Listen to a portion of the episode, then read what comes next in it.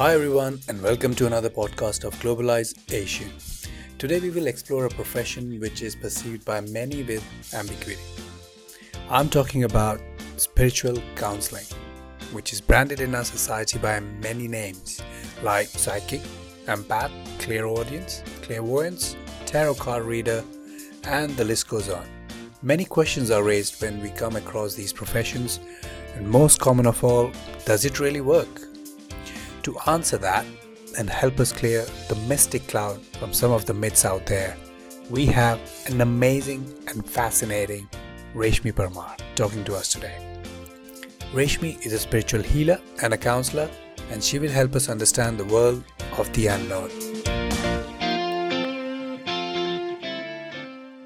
Hello and welcome, Reshmi. Hello, Vatsala. Lovely to meet you. And likewise. So before we deep, uh, dive deep into the world of spiritual counseling, um, can you just talk us through a little bit about yourself, who Reshmi is, what were the growing up years like, yeah. your early years? Yeah.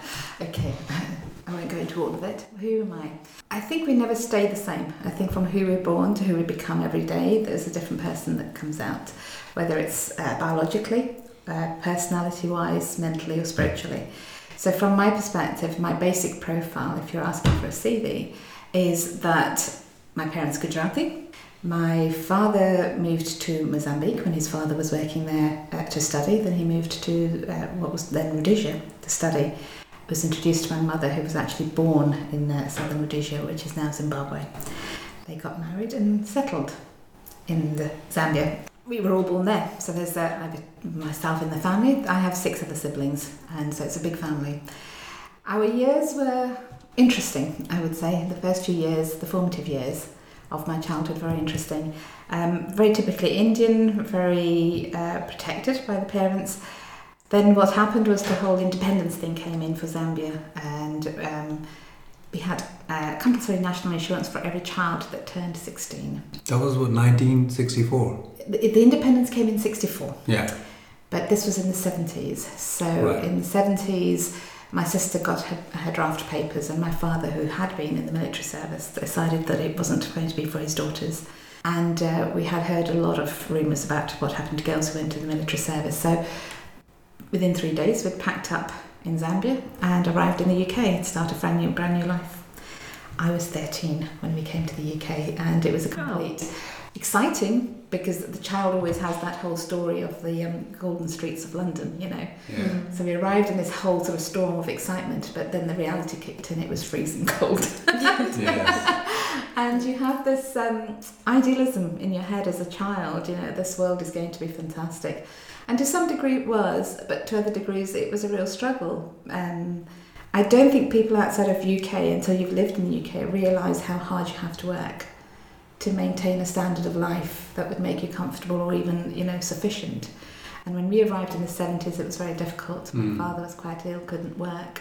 So my mother, who had, uh, up to that stage, been a housewife, uh, who was married at the age of fifteen, found herself doing every job going to keep the family going. As they say, it's always one generation giving way for the next. Absolutely. They always have to sacrifice. Yeah. So it was, uh, in some ways it was tough, but we've got this wonderful blessing in the family that my mother's always sort of threaded love through little things, little details. So we're a very close family in that way. All the siblings are close and, you know, very supportive of each other. So we do have that um, affection and support of the family. Would you would you say your growing up years at the family was religious or deeply religious? Would you? Would you... um, my father was deeply religious. Uh, he had wanted to be a yogi before he was forced to marry. Okay. So um, he had this torn personality in a way. You know, he became a father figure when he wanted to just be a monk um, up in wow. the Himalayas. So for him, it was quite a quite a change, quite a change, quite a challenge. My mother, she'd been taught all the religious rites as a as a child, but uh, her mother died when she was thirteen. And having become the principal caregiver in the family at the age of thirteen, and then marrying at sixteen. She sort of tried to mimic what she'd been taught, but found that she was falling way short of some of the knowledge. And a lot of the local women who had also found themselves transported as wives to Zambia were supporting her. So she learned from that age um, a lot more of the spiritual stuff. Now she's very religious. She was at the time. We were taught all sorts of prayers, we were part of every festival that yeah. happened, you know, from Holi to Diwali. yeah. Um, and it was very integral in our lives. Hmm. My father was the central figure who helped set up the local Indian hall, the Hindu hall, where we had the Gujarati school, we had the Indian Bollywood movies being shown. Hmm. Um, and he was very much part of the community that encouraged families to enrol their children into schooling. So right. we had very much the religious side of things and the cultural interweaving. And where, where, where in U K did you start your British life, so to speak? We were in the same place. We were in Harrow, in okay. the Borough of Harrow. So yes, we landed there, and uh, we've been there ever since. Nice. Thanks, thanks for that, Reshmi. Uh, tell us what the word psychic means means to you, and oh. when did you start associating yourself with that title? I still find that a challenge. um, for me. Growing up and seeing psychics, especially in the nineties and the two thousands, I don't know if you remember, there was this huge big advertising campaign with psychic lines on T V. Yeah, yeah. And that was, wow, gosh, that's, for me that was charlatan. That was, oh God, those, those things don't work. I don't like the word psychic. I think it has too many connotations of negativity, too many people guessworking at what is what it is that they're interpreting. And there is this whole mask around the work that actually goes on behind the scenes of a psychic, um, what they actually present and what they share with people. Their real jobs are very much hidden in the sort of smoke and mirrors type of, um, mm. so almost as the, the side um, kick to a magician's show, mm. you know, that kind of thing. A true psychic is somebody who can communicate right. with beings from different dimensions.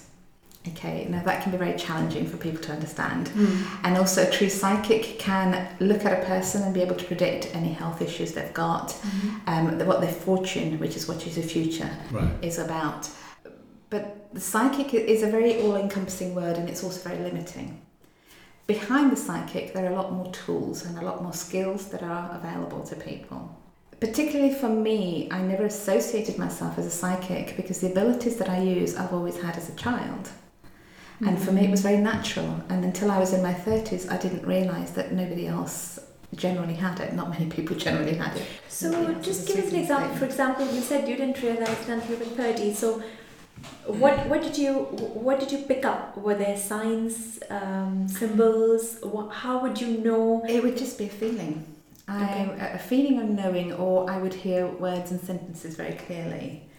So, for instance, I would know if somebody came into the house that they needed to have medical treatment, or, you know, that they, they just had some sad news, and I, I would blurt words out. Right. And as a child, of course, you're told off not to talk yeah. about things, so, you know, don't talk about that, that's not... So, from my sort of early teens, it was it became quite important for me not to speak out of turn, so I, did, I stopped speaking about these things that I felt. But I thought, because... my parents said, don't speak out of turn. I thought everybody did it, and it was just impolite. Yeah. So I repressed mm. it all. But I never associated it with, with the skill of being psychic. I never thought that that was an unusual skill, or there was mysticism around it. Right. Mm. Um, so those are the sort of things I'd pick up. I'd pick up pregnancies, uh, which really they hadn't told us about, and mm. things like that, which of course would be very bad in an Indian community to suddenly yeah. tell somebody as they walk through the door, oh, I can see the baby, you know, that's wow. the worst thing you can do, you know, so yeah. that's that's um, that kind of thing. Was did, did you ever question your sanity in that in that sense, where people were not believing you in that sense, or you were very, mm. very strong in that feeling that what I'm doing or what I'm feeling is... it's very normal for me. I, I you never question that what I think, others were. I, I think until I got older and I realised that not everybody did it or had the same ability, I didn't realise I had anything to question. Right. I did take on board that I was a bad girl for talking about these things. Right. You know, I was a naughty girl. I was speaking out of turn. So your parents wouldn't really understand at that point. No, they that... had no idea that this was something that was a part of. A, a gift, as we call it nowadays, um, an ability. I actually have my doubts. My father didn't talk about it, but I think he was very uh, psychic himself, very intuitive. Mm-hmm. Um, but I feel that his path had led him into so many different dark corners that he'd shut it down. Right. Mm. So the ability wasn't something that he was going to encourage. He had a very difficult life mm. himself, so it wasn't something he was going to step up and say, oh, you can use that now, or you can mm. do this now. It wasn't. For him, it wasn't going to be something he was going to be proud of. The only time my father was proud of me was when I interviewed a yoga master on my radio show many years later, mm-hmm. and that was the only time he said to me, well, I did like the questions you asked, but you laughed too much in this. so, so there was, it was very, I don't know if it was Indian or whether his way, but it was very much, don't be too proud of yourself, mm-hmm. you know, you have to be humble. Mm. So it wasn't something that was encouraged or discussed in the family until years later. Wow, so so it, it was in the family in, in a way. Yeah, and it still is. There are yeah. other members of my siblings who have the ability, okay. don't necessarily, well, they don't use it professionally, mm. don't necessarily talk about it, but I can see from the stuff that they share and things that I've witnessed in the past that they have that ability. Quite intriguing, in mm. a way, to meet someone like yourself, mm-hmm. uh, because, you know, it's A, you, you do exist in the same society as, as a lot of us do, yes. but we don't come across that often, mm. or we don't talk on that topic that no. often. Hence, we are here today. Yeah, absolutely. I'm surprised. it's, it's, it's yeah. hugely interesting, I think, um, because, I mean, the more research you do, the more you hear about it, the yes. more you know. People do have abilities, and then they these are serious abilities. They, mm. They're not just making things up. They they can feel, they can communicate, as you said, um, and they get passed down messages. Absolutely. So, um, and the messages are quite important messages from what I've got to learn through mm. the, through my personal experience. Um, you know, you mentioned the word psychic. Now, psychic is just a, a sort of a title that's given to somebody who has the ability to be able to communicate, to be able to interpret information that they feel. Um, but they behind the scenes, they have a lot of skills like clairvoyant, clairaudience, clairsentient. Mm-hmm. Then we also have the mediums and an empath. Um, all of that nowadays, the modern word to be accepted is you're an intuitive or you're a sensitive. So if you're a sensitive, means that you're picking up the signals. Okay. And the way that you picked up signals is simply like an antennae. So you're an antennae that is able to receive different mm-hmm. digital signals, yeah. and then you can say, well, that means to me this, this, this, and then you're able to translate it to the person that you're sitting with. I like that analogy. Yeah. I'm sure a lot of people would relate to that. Yeah, I, yeah. I think it's a much simpler way of then trying to complicate things, yeah. you know, and the more we simplify it, the less it becomes mystical. You know, it's yeah. like, how does a mobile phone or a radio receive the information yeah. it receives? Yeah. It's the same things, it's just the different frequencies of sound and energy yeah. that you're receiving. So that's what I'm doing, is I'm absorbing a huge number of signals, radio signals, sound waves and that kind of thing, and then being able to translate some of them that are significant to the person that's sitting opposite me and saying, this is what's happening for you. That all makes sense scientifically and, and from how you describe, but how accepting you think people are around you is, is I think what's very interesting. Yeah, I think the evolution of humanity at the moment is giving us a platform to become more accepting. Mm-hmm. When I first came into the skills in the nineties, um, you know, I, I was married, and it's something that my husband at the time accepted without a question. He thought it was weird, but boo-boo, but accepted it, and I didn't realise how much he accepted it until we were on holiday and this guy was drinking like mad, and I said, would you stop drinking? You're going to damage your new kidney. And I don't know where the words came from. Mm-hmm. And he looked at me and says, how did you know? How did you know I've got a new kidney? And he lifted his shirt and he had the scar of a kidney transplant. And he shared the story of his kidney, recent kidney transplant. So three weeks before he'd had the kidney transplant. Yeah, this was, was some random guy, not, not your husband. Guy, no, right, right. Husband. And I was complete loss. I thought, I don't know how I know. How can I explain this? I had no idea. My husband said, she just has this ability. She knows things before you even say them. After we split up, I was in an office and I walked up, we were having a staff meeting, a committee meeting, and I stopped more having a, a joke, and I said, just hold on. Walked up to the switchboard, picked up the phone and answered it, the person's name. And the whole board started laughing at me, and I said, why are you laughing? And they said, why are you laughing? And the thing was that they said, you do this all the time. You walk up to the phone before the phone rings, you pick it up and you answer with the person's name. How do you know who's calling? Hmm. And I had not cognitively realised that that was a behaviour that I displayed. I hadn't realised that I was so sharp on my signal picking up and refining that I knew before the phone rang that it was going to ring. And the other thing they said was, you bring files to us every morning, which we haven't asked for. But in the day, somebody will come in and ask us about the, full, uh, the, the files or call us about the files. How do you do this? But to them also, I was a bit woo-woo, but at the same time, it made sense to them. They were accepting of it. And this was in the nineties. But if you put me into a room of people and said, read for them, I would immediately shut down because I didn't find it acceptable. I thought there was something very weird and odd about me and people were going to mock me about it. So it took me a few years to come to grips with it. Yeah. And now, because we've had this huge opening to the mystical side of life, you know, with uh, movies like The Secret, the, the books about mm. personal development, knowing about your intuition, you know, that kind of thing. We've had this huge influx of new educators coming in. And so we've got more access to around the world. Uh, too many goosebumps in eight months. Also might have instances where, for example, just the example, mm. the, the one you, that you just described on the person saying that, said to him, you'll damage your kidneys. Mm.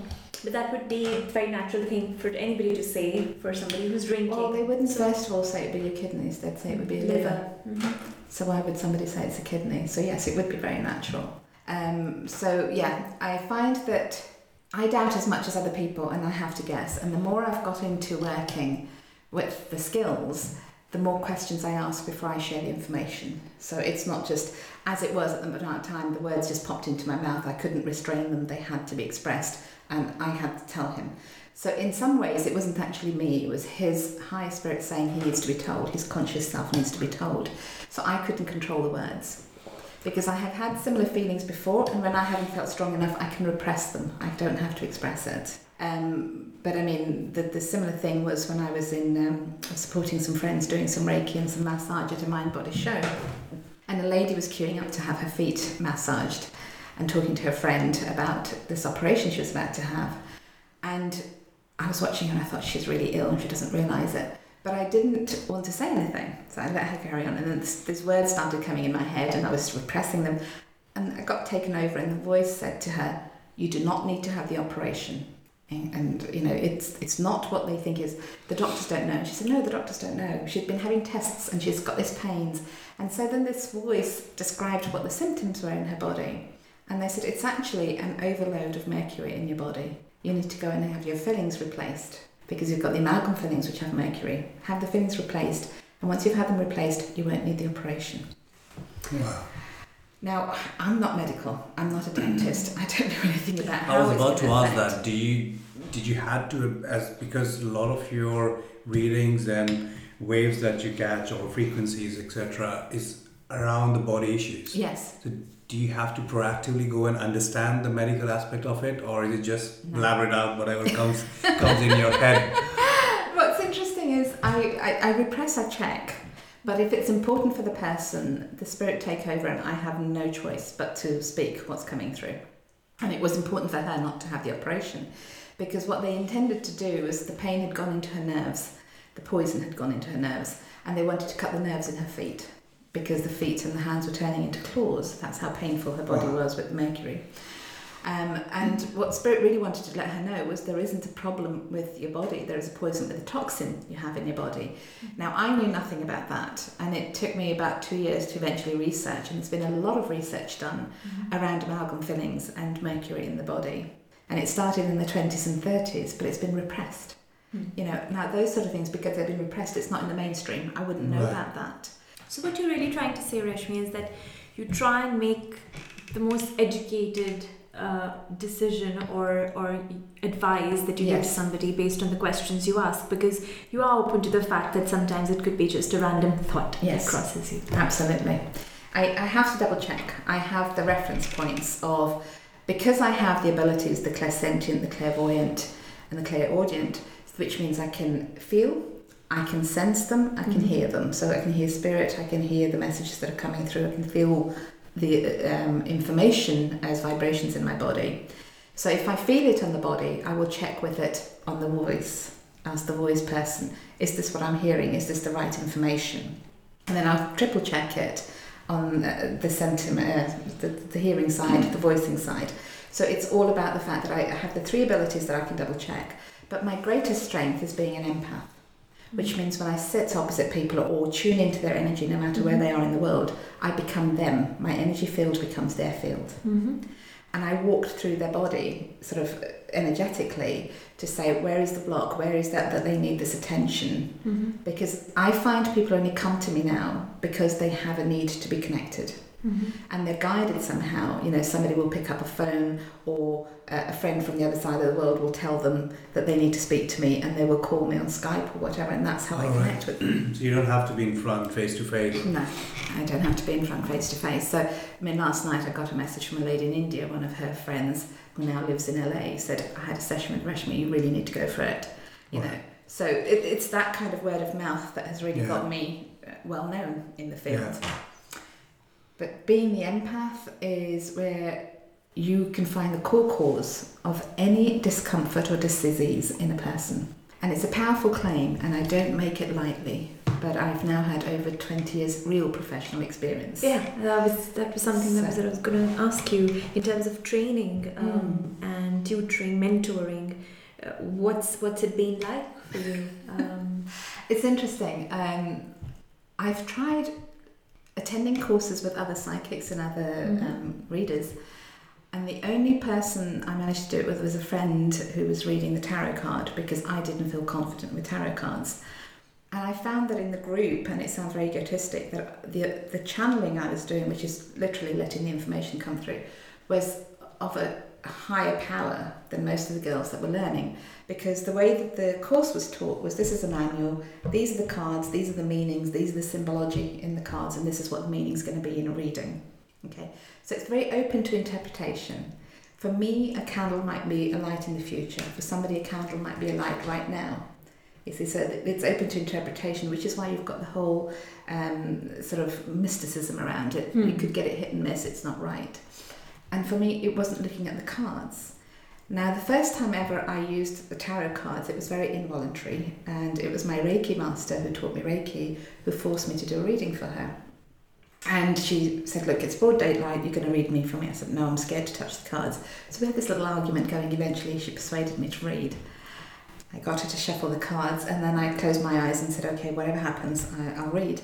Turned the card over, and the first card I turned over was this very haggard grey woman, really full of misery, and these words just started pouring out of my mouth, describing the card, describing certain situations in her life, what challenge, challenges she was facing, and then it says, these challenges can be resolved if you take, and then I turned over the, one of the final cards, and the voice in my head said, now turn around and look at the first card. And as I turned to look at the first card, that haggard grey woman had turned into this stunning face with beautiful roses around her. And the card that I had seen wasn't there anymore. Well, so the card just disappeared? The image on the card had disappeared. Disappeared. So the image that came up first was of this grey, really angry, really bitter woman. Mm-hmm. And that was the words that they used to describe. And as we moved through the challenges that she had to face in her life over the next few months, it said, if you make this decision, you will change to this happier person. But if you make this decision, then he gave me a second option, and then I went back and the same image was back on the card. So for me, the reading for tarot is a bit spooky. It's it's not, for me, tarots, crystals, runes, all of those are tools that affirm what I'm feeling, what I'm picking up, mm. but they're not the message. They're just the mirrors of the message that I need to get right. So you would use them as tools? Absolutely. That's the only way I would use them. So in answer to your question, when I tried to enroll on other courses, it never felt right, mm-hmm. or something would go wrong and I wouldn't be there training for it. Um, and would you also think your energies with the other psychics in the room would, would kind of... Cause you say there's always clashes. There's always clashes. There, that's a terrible thing. At the beginning there was clashes for me, because mm-hmm. I was so uncomfortable with doing the work, um, with being seen to do the work. Now, having done a lot of work on myself, I know some of it was past life issues that I felt challenged as a psychic in a past life, was killed for doing the work in a past life and that kind of thing. So I've always wanted to hide. So it was difficult for me to be in public doing mm-hmm. that. Um, but I had recently, I was um, talked into doing a Nadi reading. I don't know if anybody knows what a Nadi reading is. No. I'll explain in a minute. um, it's ancient Sanskrit readings. Okay. okay.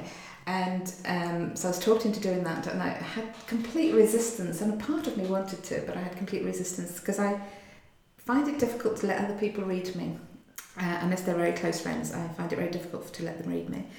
So I was doing this reading, and this person read everything that's transpired in my life until now and told me about a past life that's affected me in this life, but very much about these are your tools. And when people have asked me before, like you have, what training have you undergone?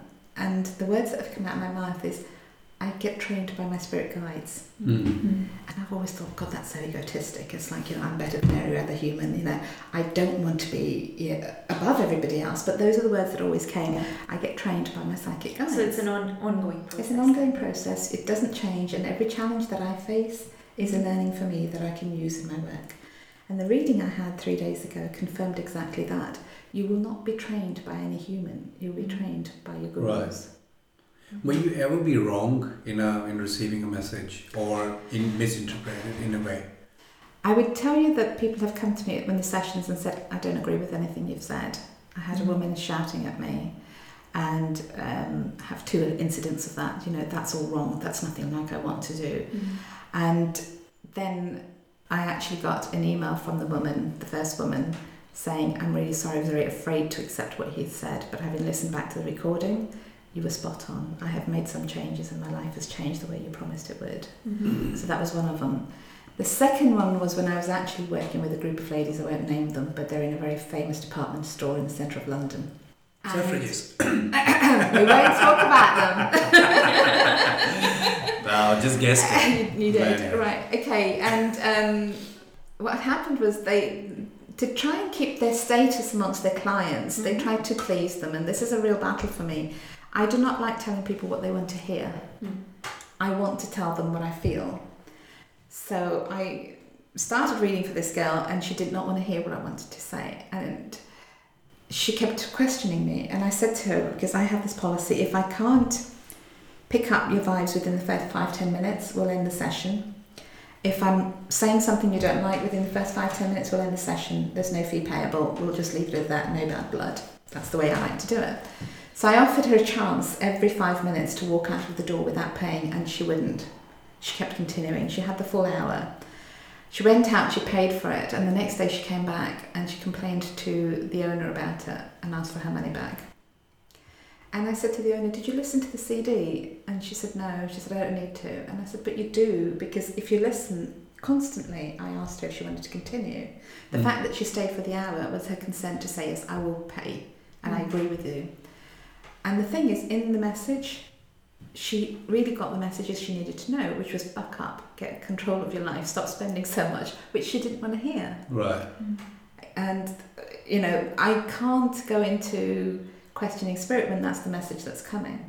You wouldn't want to go over and tell her something else. Yes, she might have heard in her life before, but she didn't. She probably expected something else from you. Exactly. She wanted me to carry on telling her that this relationship that was dead was going to revive itself. Okay. That, you know, other things. People mm. want that reassurance, and I didn't want to give her false hope, sure. because that's not what was coming out for her. Yeah. And what turned out was that some of the people in the team prefer to feed them the information they want to hear rather than, so I quit soon after because that's mm. not my energy. I don't want to do that. We won't get timings right in a reading because there's free will. We can't predict what the other person in a relationship is going to do always either. Okay. Mm. So when you say, do I get things wrong? I don't always hit the nail on the mark when it involves more than the person I'm reading for. Sure. And I won't always hit the nail on the mark with the timings of things because there's free will involved. Moving on a little bit from this world of what you do, Reshmi, to the fact that it is, this is profession. Mm. This is work for you. Yes. So you've taken on something that you grew up with all your life. Uh, you obviously know that you can you can communicate at multiple levels that, that ordinary people can't. And then you decided, at what point did you think you could make this as a profession? And, and what do you do? How how how do people make money out of it? And how is it regulated? I mean, who keeps a check on, on your skills, on your qualifications, for example? Okay. There are a number of organisations. There's the British Association of Psychic Readers and Spiritual Guides. There's um, the Spiritualist Church. Um, and there's a mediumistic cha- charity as well that keeps an eye on people. Mm-hmm. I have never found myself party to any of those. Um, and I resisted going into any of the authorizations, because again, it was a little bit like my energy didn't feel like it was in tune. It was like trying to wire a three amp fuse with a ten amp fuse, and it didn't feel right, right. you know. Um, uh, so my regulation is me. Mm-hmm. I have my own ethics, and as I explained, I won't tell people what they want to hear. I'll tell them what's really happening. Right. So does anybody, anyone ever come to you and say, "Show me certificates"? Or some kind of a... If I'm practicing healing, yeah. then they will. Right. If I practice the reading side, they don't want to. But I did um, undertake a, a retreat with Diana Cooper. She's U K's top angel writer and channeler.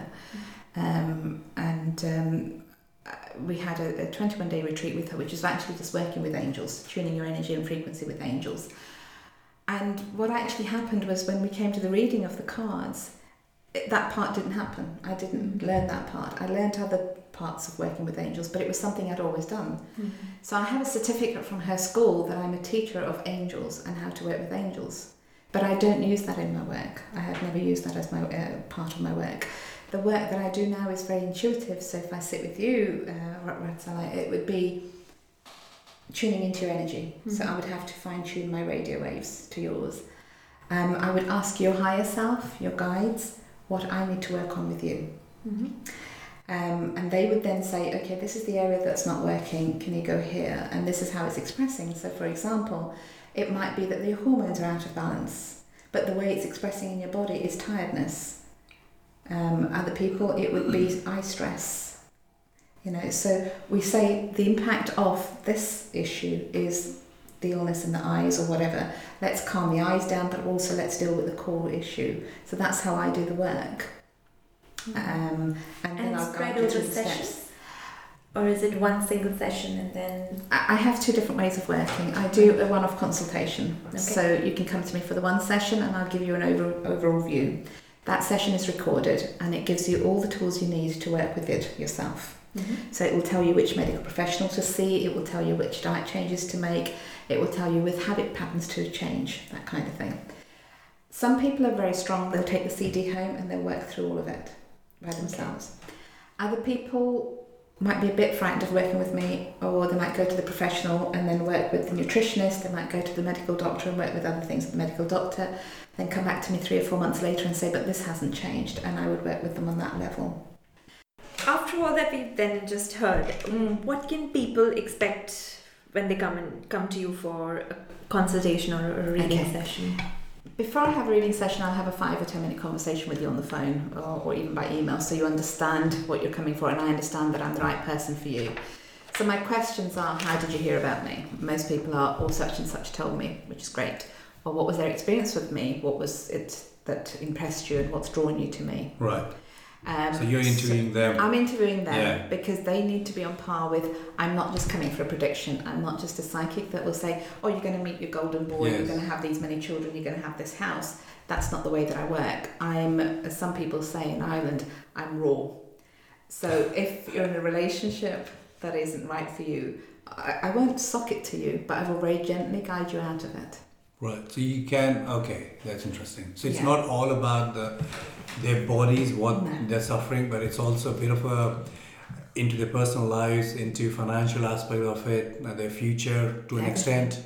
Right, okay. Every aspect of your life is controlled by how you're living it through choice. So very important for human beings is that right. we're spiritual, but human beings have free will. So your spirit might say, I want to have ice cream today, and the mind would override and say, actually, I'll just have a beer instead. And the difference between what the ice cream might do for you and what the beer might do, because the ice cream will lift your dopamine, the beer will repress it, okay? Mm-hmm. So the difference between that choice will have an impact on your physical body. Mm. So it's the same sort of choices in, in our lives. The career that you choose might lift you up. The job that you're doing to pay your bills might actually be killing you. Mm. So those are the things that I look at. And it's not always easy to share with people, this job isn't going to serve you for life. I want you to find this, which is a passion. For you, it might be dancing. For you, it might be writing. You know, so each one of you has got your own passions, and it could be that you're just a little bit too afraid to follow your passion. Mm. And my job as the spiritual counsellor is to counsel you through your blocks, through your resistances, to make you happy, healthy, and free, and living your passion. That's what I do. how do you help people um, in different parts of the world? How, you know, wh- where do you self, see yourself going forward now with, with, with your profession? Okay, one of the projects that I'm um, have been resisting for a while is working in the Asian field with victims and perpetrators of abuse. Right.